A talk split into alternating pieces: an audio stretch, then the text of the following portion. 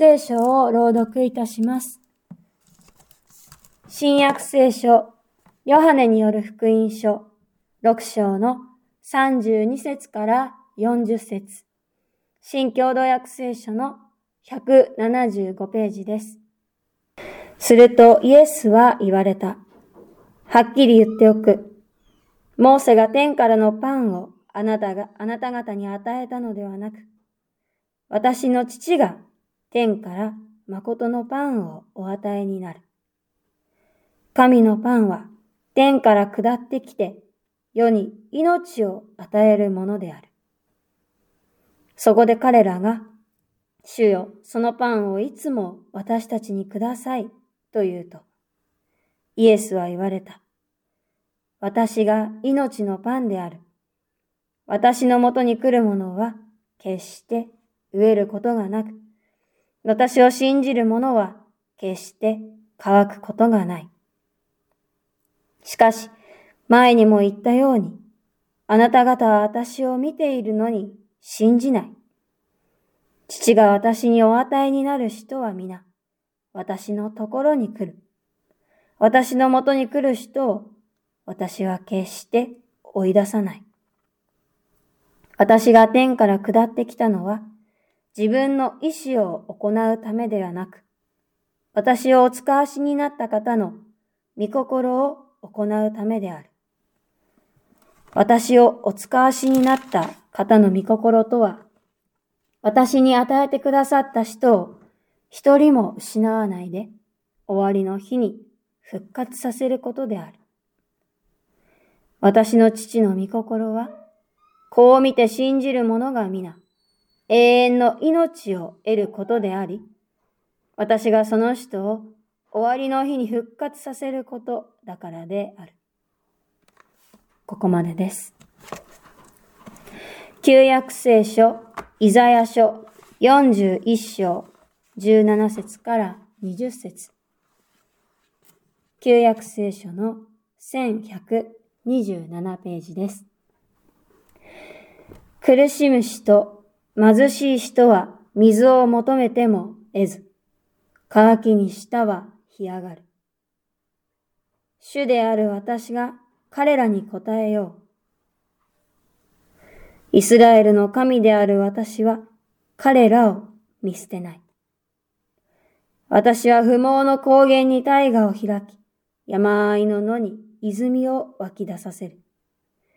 あれの湖とし、乾いた地を水の源とする。荒れのに杉やアカシアを、ミルトスやオリーブの木を植え、荒れ地に糸杉、もみ、つげの木を共に茂らせる。彼、彼らはこれを見て悟り、互いに気づかせ、目覚めさせる。主の御手がこれを成し遂げ、イスラエルの聖なる神がこれを想像されたことを。ここまでです。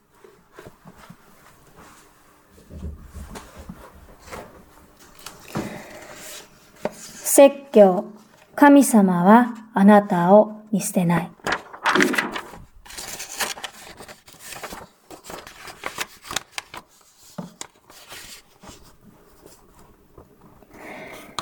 今朝、私たちに与えられた御言葉は、ヨハネによる福音書6章32節から40節であります。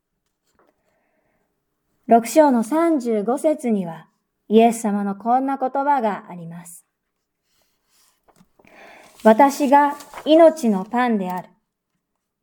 私のもとに来る者は、決して飢えることがなく、私を信じる者は、決して乾くことがない。この時イエス様はご自分を追ってきていた群衆の人々に私が命のパンであると言われました。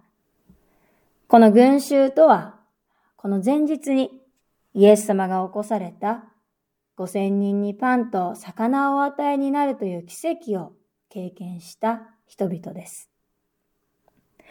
彼らはイエス様が、かつてイスラエルの民がエジプトから導き出された、その指導者であったモーセにイエス様をなぞらえ、自分たちを導く指導者になってほしいと熱望をし、イエス様を追っかけてきていました。そしてイエス様が、私の父が天からの誠のパンをお与えになると言われたのを聞いて、彼らはそのパンをぜひ私たちにくださいと願いました。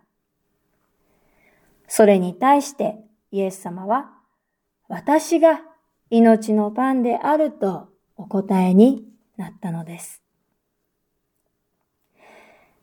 ヨハネによる福音書の4章1節以下には、本日の物語によく似た話が登場します。イエス様とサマリアの女性との物語です。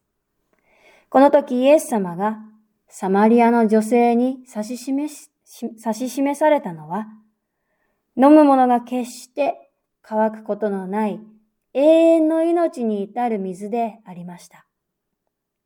今日の食べるものが決して飢えることのない命のパンとよく似ています。この命の水もまさにイエス様ご自身のことでありました。この時イエス様はサマリアの女性にこのように言われています。婦人よ、私を信じなさい。ここだけではなく、イエス様はヨハネによる福音書の中で、繰り返し出会った人々や、また弟子たちに、私を信じなさいと語られています。私を信じなさい。これは、招きの言葉です。イエス様に招かれ、イエス様の身元に近づき、イエス様から命の水と命のパンをいただく。これは、信じる者に与えられる特権です。主イエス・キリストという命の水、命のパンによって、私たちは潤され、養われ、そして生かされてゆくのです。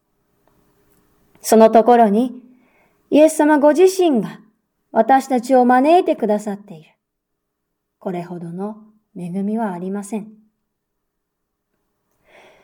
しかし本日の物語では、イエス様は私が命のパンであるとご自身を明かしされたのに続けて、群衆にこのように言われるのです。36節しかし前にも言ったように、あなた方は私を見ているのに、信じない。あなたたちはちっとも私のことを信じてはいないじゃないか。イエス様がそのようにおっしゃるのです。それだけではなく、それは前にも言ったことだ。そのように言われ。人々は何度もあなたたちには信仰がないと指摘されているということです。この前にも言ったということは、おそらく26節にあるイエス様の言葉。はっきり言っておく。あなた方が私を探しているのは、印を見たからではなく、パンを食べて満腹したからだということでありましょう。ここでイエス様が言われているのは、その前の日に五千人にパンと魚をお与えになったその奇跡のことです。印とは、ヨハネによる福音書が使う専門用語で、イエス様の奇跡のことを指し示す言葉であります。この言葉で重要なのが、重要なのは、それが何の印であるかということです。それはイエス様がほんの少しのパンと魚を大量に増やすような、そのような奇跡を行う、行うことができる人だという印ではありません。イエス様の行われる印とは、イエス様こそ神様がお使わしになったお方。この世で神様のご意志を行い、神様のお言葉を語られるお方である、そのことの印であるのです。ですから人はイエス様の印を通して全知全能の神様を知るのです。しかし群衆は目の前のパンの方ばかりを見ていました。神様を見ていませんでした。群衆はイエス様からパンと魚をいただいて一度は満腹しました。しかし時が経てばまたお腹は減ります。そしてこの時、神様を見ずにパンばっかり見ていた人たちは、またパンをくださいと願うのです。もしかしたら私たちもこの群衆と同じかもしれません。私たちは神様に祈るとき、ついついパンをくださいと願ってはいないでしょうか。しかしもう私たちには命のパンであるイエス様が与えられているのです。しかもそのイエス様ご自身が私を信じなさいと招いておられる。まずイエス様を求めましょう。イエス様と固く結ばれましょう。そうすれば必ず上乾きは満たされてゆくのです。ここで信仰、信じることとは一体どういうことかを今一度ご一緒に確認しておきたいと思います。信仰とは一体何でしょうか？信じるというと、主語は当然私であると考えるでしょう。それでは信仰の主体はこの私なのでしょうか本日の御言葉の37節にはこうあります。父が私にお与えになる人は皆私のところに来る。父なる神様がイエス様を人々、イエス様に人々をお与えになる。人々を託されるということです。ここで大切なことは、その人々とは信じる者たちであるということです。もっと厳密に言うならば、信じる者とされた人たちであるということです。キリスト教において信仰の主体は他ならぬ神様です。確かに私たちは自分で選んで教会へ行き、聖書を開いたかもしれません。しかしそれすらも神様のご計画のうちにあり、神様が私たちを信仰へと導き、真理を悟らせ、ついには信じますと告白するに至らしめてくださったのです。私たちは父なる神様から信仰をいただき、神様によってイエス様に委ねられているのです。ですから私たちはイエス様を我が主であると告白するのです。イエス様がこの私の主となってくださる。この恵みを今朝心に覚えたいと願います。この恵みをないがしろにしないためにも、今一度36節から37節をさらに深めて読んでまいりたいと思います。36節でイエス様は人々にあなたたちは私たちを、私を信じないと言われました。ヨハネによる福音書が繰り返し指摘する人間の現実です。人はイエス様を信じない。いくら信じなさいと招かれていても信じない。信じることができない。ここで、このような大きな命題が指し示されています。旧約聖書の創世記で言われるように、アダムとエヴァの裏切り以降、神様と人との関係は決定的に破れてしまいました。しかし聖書は、どこまでも神様から離れてしまう存在であったとしても、神様は決してその者たちを見捨てることはないと語るのです。天の父なる神様は、こんな私たちにも信仰を与えてくださる。そして信仰を与えられた者たちがイエス様のもとへとやってきたとき、イエス様は決してその者たちを追い出しはしないと言ってくださるのです。むしろそんな私たちでさえ、主は愛のうちに身元へと招いてくださっている。このことが本日のイエス様の言葉に強く言い表されているのです。本日、神様はあなたを見捨てないと説教題をつけました。この説教題は、先ほど読まれたイザヤ書41章の17節最後の御言葉。イスラエルの神である私は彼らを見捨てないから取ったものです。イスラエルとは神様によって選ばれた神様の民のことです。旧約聖書には、神様はアブラハムを選び、子孫の数を祝福のうちに増やしてくださったと記されています。また、アブラハムとその子孫が増えた後の時代、神様は奴隷状態であったイスラエルの民をエジプトから導き出し、約束の土地を与えてくださったのです。そしてイスラエルの王国が建てられました。その王国が南北に分裂して、争いによって滅ぼされた時も、神様はイスラエルの民と共にいてくださいました。本日の説教題になっているイスラエルの神である私は彼らを見捨てない。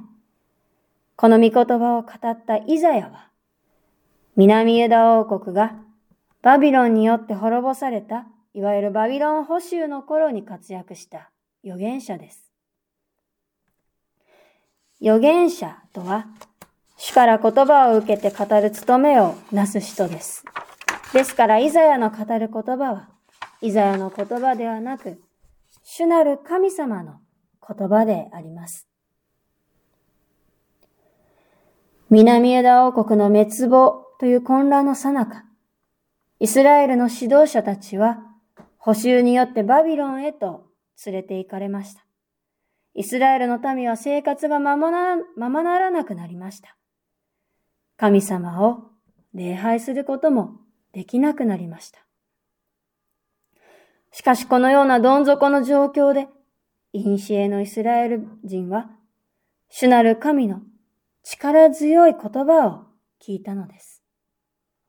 私はあなたたちを決して見捨てない。イザヤ書にはこのような主による慰めと励ましの言葉が繰り返し語られています。この時神様はイザヤ、イザヤを通して神様がお選びになった民であるイスラエルの人々に向かってこのことを語られました。しかし今朝、神様は、この世にお使わしになった御子、キリストイエスを通して、ここに集う私たちにも語られているのです。神様は、愛する御子イエス様をこの世に使わしてくださいました。それは神様がこの世で御子イエス様を通してご自分の意志を行うためです。その神様の御心とは一体何でありましょう？39節には、それが私に与えてくださった人を一人も失わないで、終わりの日に復活させることであると言われています。イエス様が言う私に与えられた人とは、神様によって導かれ、イエス様を信じる者とされた人々のこと。つまり、私たちのことです。終わりの日が来た時に、私たちが誰一人として失われないことを神様は強く望んでおられるのです。信じる者が終わりの日に復活する。それこそが神様の御心です。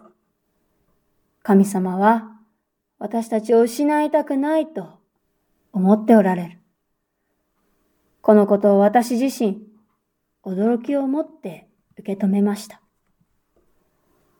信じることさえできない神様にとっては無能で裏切るだけの存在である私たちを、神様はなおも失いたくないと思っておられるのです。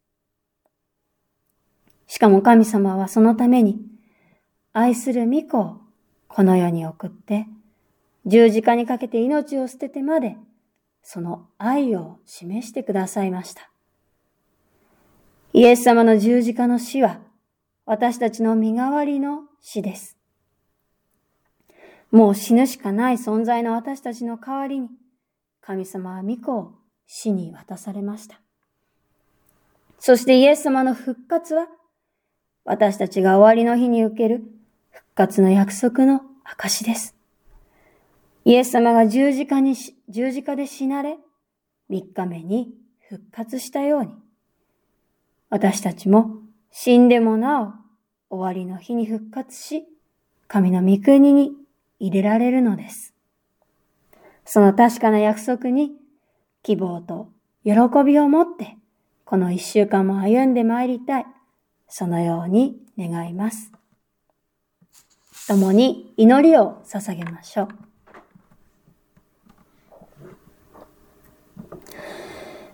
主イエス・キリストの父なる御神様、皆をあがめ、賛美いたします。新しい御言葉の恵みに感謝申し上げます。このような状況下で、神様は私たちを決して見捨てることはしないという慰めに満ちた励ましの言葉をいただきました。主よ、あなたは愛する御子をも惜しまずに捨て、私たちの罪をあがない。